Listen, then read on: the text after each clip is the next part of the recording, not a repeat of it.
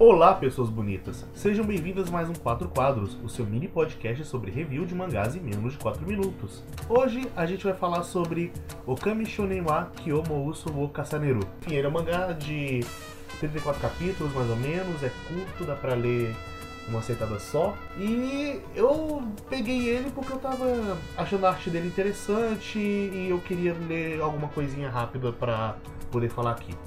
Dito isso, eu não estava esperando absolutamente nada e esse mangá me surpreendeu. A história é sobre um garoto chamado Itsuki Keitaro, que ele acaba confessando o amor dele para uma menina chamada Tokujira Aoi. Ela é aquela garota, típica garota peculiar, que ninguém se aproxima muito, que tem alguma ar misterioso nela. Ela prontamente responde para ele: Ó, oh, teu cu, não vou ficar com gente que nem você não, porra.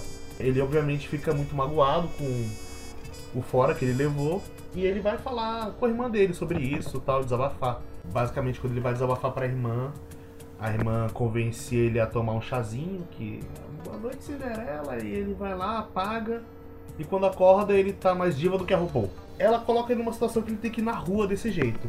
Ele indo na rua desse jeito encontra a menina de novo, sendo atacada por uns caras muito força barra ele prontamente a salva como desesperado, muito conveniente, muito conveniente. Só que a menina não reconhece ele e acaba se aproximando, achando que é uma menina tomboy.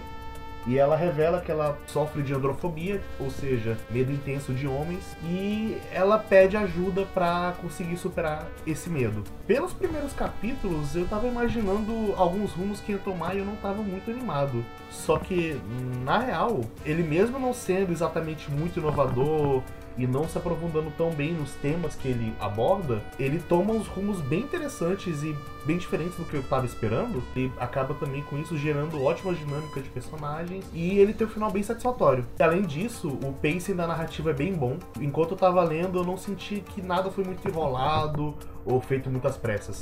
Tudo foi bem no seu tempo, aconteceu quando tinha que acontecer e foi excelente. É, os personagens são todos carismáticos, eu gostei de todos eles.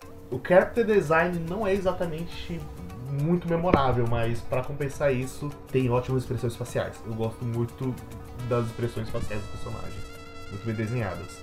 É, a arte no geral é bonita também, mesmo não tendo um character design super elaborado, ele é bem funcional.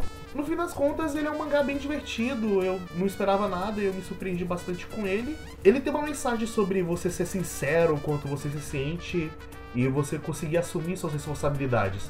Eu gostei da mensagem e ele é um ótimo mangá recomendado. Beijos.